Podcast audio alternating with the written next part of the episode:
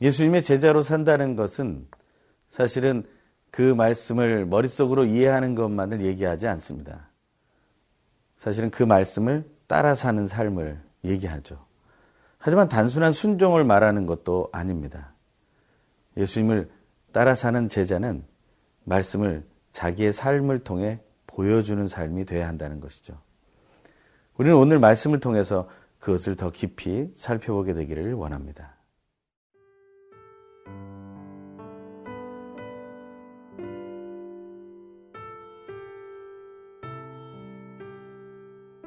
누가복음 10장 25절에서 42절 말씀입니다.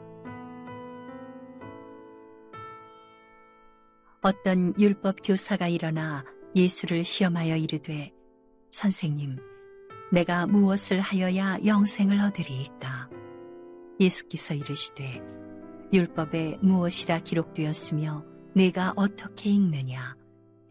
대답하여 이르되 내 마음을 다하며 목숨을 다하며 힘을 다하며 뜻을 다하여 주 너의 하나님을 사랑하고 또한 내 이웃을 내 자신같이 사랑하라 하였나이다. 예수께서 이르시되 내 대답이 옳도다. 이를 행하라. 그러면 살리라 하시니 그 사람이 자기를 옳게 보이려고 예수께 여짜오되 그러면 내 이웃이 누구니이까? 예수께서 대답하여 이르시되 어떤 사람이 예루살렘에서 여리고로 내려가다가 강도를 만나매 강도들이 그 옷을 벗기고 때려 거의 죽은 것을 버리고 갔더라. 마침 한 제사장이 그 길로 내려가다가 그를 보고 피하여 지나가고 또 이와 같이 한 레위인도 그곳에 이르러 그를 보고 피하여 지나가되 어떤 사마리아 사람은 여행하는 중 거기 이르러 그를 보고 불쌍히 여겨 가까이 가서 기름과 포도주를 그 상처에 붓고 싸매고 자기 짐승에 태워 주막으로 데리고 가서 돌보아 주니라. 그 이튿날 그가 주막 주인에게 데나리온 2를 내어주며 이르되 이 사람을 돌보아 주라.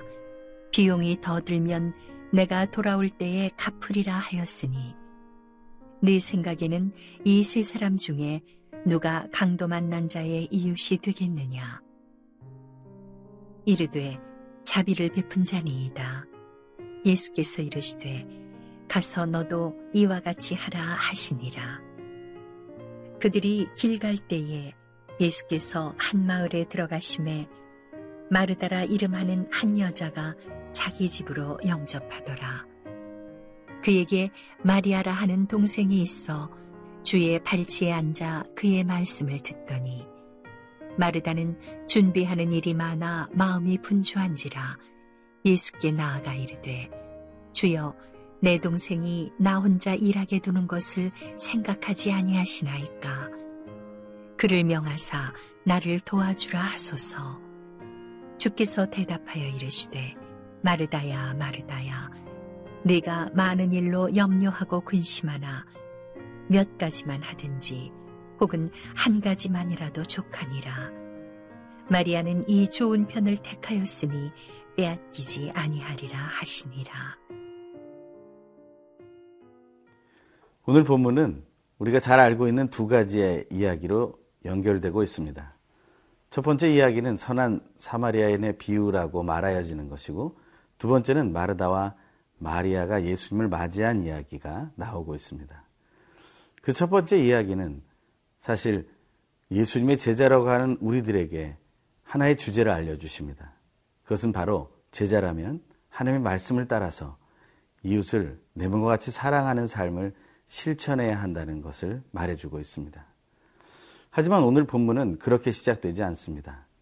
한 율법교사의 시험을 가지고 시작을 하게 됩니다. 오늘 본문 25절에서 26절의 말씀을 읽겠습니다. 어떤 율법교사가 일어나 예수를 시험하여 이르되 선생님, 내가 무엇을 하여야 영생을 얻으리이까? 예수께서 이르시되 율법에 무엇이라 기록되었으며 내가 어떻게 읽느냐? 어떤 율법교사가 예수를 시험하려고 다가왔습니다. 그는 영생을 얻는 것에 대한 질문을 합니다. 그는 매우 중요한 종교적 교리를 물어보는 것처럼 다가왔습니다. 하지만 예수님은 그것에 굴하지 않습니다. 그들의 시험이 바로 그들에게 덫이 될 수 있다는 사실을 알려주시는 거죠.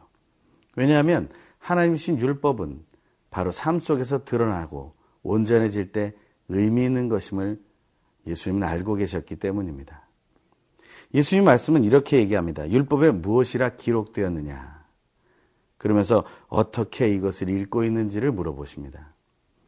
우리는 여기서 하나님의 말씀을 우리가 어떻게 읽어야 될지를 한번 생각해 보게 됩니다. 큐티는 하나님께서 나에게 주시는 말씀을 듣는 것입니다. 하지만 그 quiet time이라는 그 시간 동안 우리가 해야 할 것은 우리에게 주어진 하나님의 말씀인 성경의 본문을 깊이 깊이 읽어야 한다는 것이죠. 성경의 본문을 한 번 읽어서는 안 됩니다. 어떤 이들은 3번 이상 읽으라고 말합니다. 하지만 사실은 그보다 더 깊이, 더 많이 읽어야 합니다. 하나님의 말씀이 내 삶에 다가올 수 있도록, 하나님의 말씀 속에서 내가 행해야 할 것을 발견할 때까지 우리는 읽고 또 읽어야 된다는 것이죠. 우리의 바른 믿음을 기초로 해서 우리는 이해가 될 때까지 읽고, 또한 통찰을 얻을 때까지 읽고, 그리고 우리는 적용할 것을 발견할 때까지 읽어야 되는 것이죠. 하지만 율법교사는 그저 율법을 머릿속으로 알고 있었던 것 같습니다. 그 율법교사는 이렇게 얘기하죠. 27절의 말씀입니다. 대답하여 이르되 내 마음을 다하며 목숨을 다하며 힘을 다하며 뜻을 다하여 주 너희 하나님을 사랑하고 또한 내 이웃을 내 자신같이 사랑하라 하였나이다. 이 말은 정말 맞는 말이라고 예수님은 말해 주십니다. 그가 말하는 이 계명의 그 사랑의 계명은 무엇을 사랑하라고 말하고 있습니까? 먼저는 하나님을 사랑하라고 말합니다. 그리고 자신의 몸을 사랑하라고 말하고, 그리고 이웃을 사랑하라고 말합니다. 그 사랑의 모습은 실천할 때 온전해지는 것입니다. 말로 하는 사랑이 아닙니다. 요한일서 3장 18절에서 형제들아 말과 혀로만 사랑하지 말고 행함과 진실함으로 하라고 했습니다. 사랑은 행함으로, 또한 거짓 없는 진실함으로 하는 것이죠. 제자가 된 우리는 그것을 꼭 기억해야 합니다. 오늘 본문에 나오는 이야기는 3명의 등장인물이 나옵니다. 한 사람이 강도를 만나게 되고 그 길을 따라서 바로 제사장과 레위인이 지나가게 됩니다. 하지만 그들은 그 강도 만난 자를 피해 지나가게 되죠. 하지만 선한 사마리아인은 달랐습니다. 오히려 율법이 없는 것처럼 여겨졌던 그 사마리아인은 오히려 사랑의 수고를 하고 있다는 것을 우리는 보게 됩니다. 힘들고 어려운 이 시대에 우리가 해야 할 것은 그 선한 사마리아인의 사랑의 수고임을 기억해야 합니다.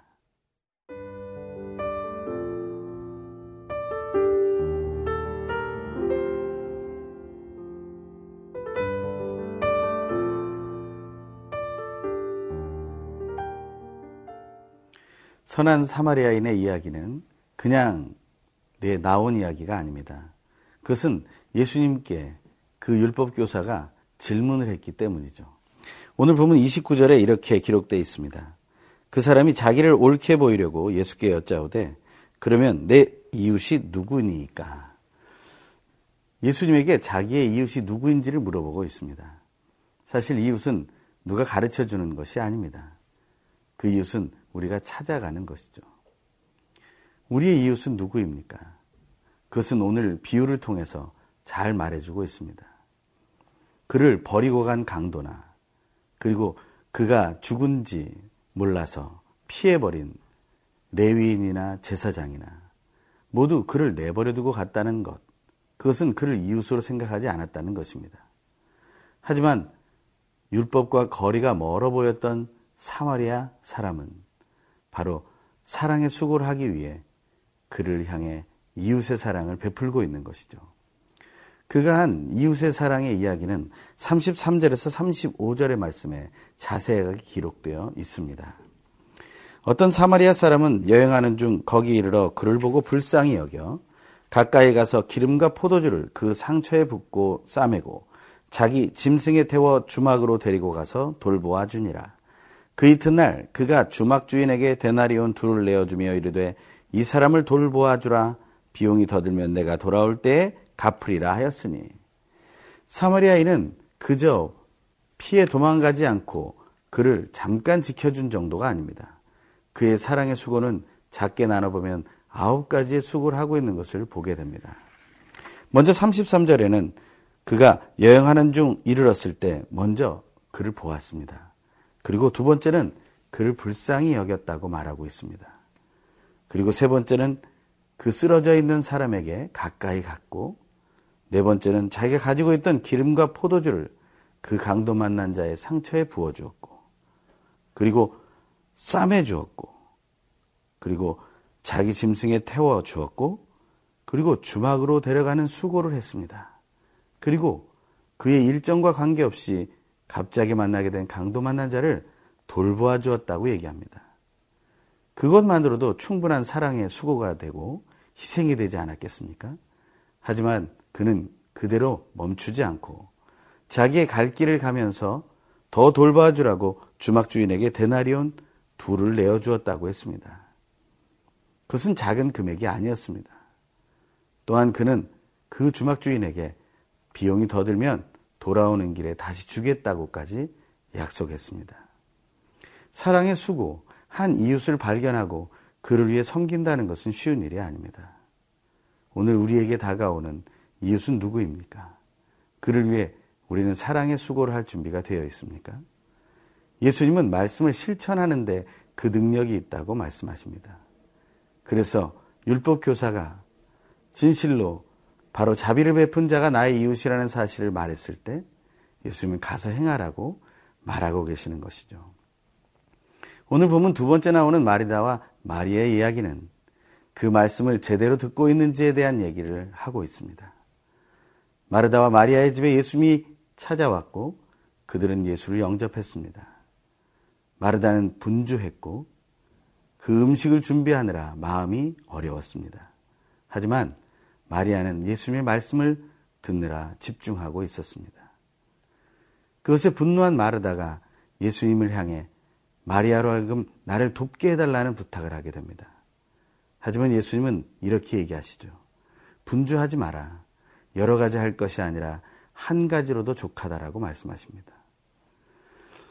예수님의 제자들은, 말씀을 따르는 자들은 분주해서는 안 됩니다. 그리고 그 말씀을 들은 대로 실천하며 살아야 합니다. 오늘 저와 여러분이 하나님의 말씀을 들은 대로 그 사랑을 실천하게 되기를 간절히 소망합니다. 기도하겠습니다. 하나님 아버지, 우리에게 말씀하여 주심을 감사드립니다. 하지만 말씀대로 삶으로 살아갈 수 있도록 은혜와 지혜를 더하여 주시옵소서. 예수님의 이름으로 기도합니다. 아멘.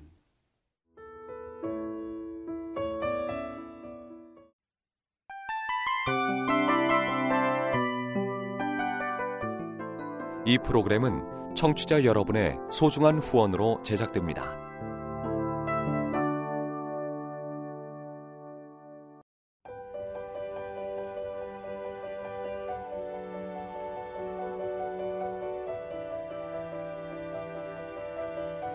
세상에는 수많은 교회들이 있지만 더 깊이 있는 말씀 강해를 찾기 위해 크기로만 교회를 선정하지 않습니다. 보다 좋은 영적 콘텐츠를 더 많이 나누기 위해 방송비를 받지 않습니다. 1년 365일 복음만 전하고 싶어서 우리는 광고를 하지 않습니다. 온누리의 복음을 땅끝까지 CGN TV와 함께 땅끝 선교사가 되어주세요.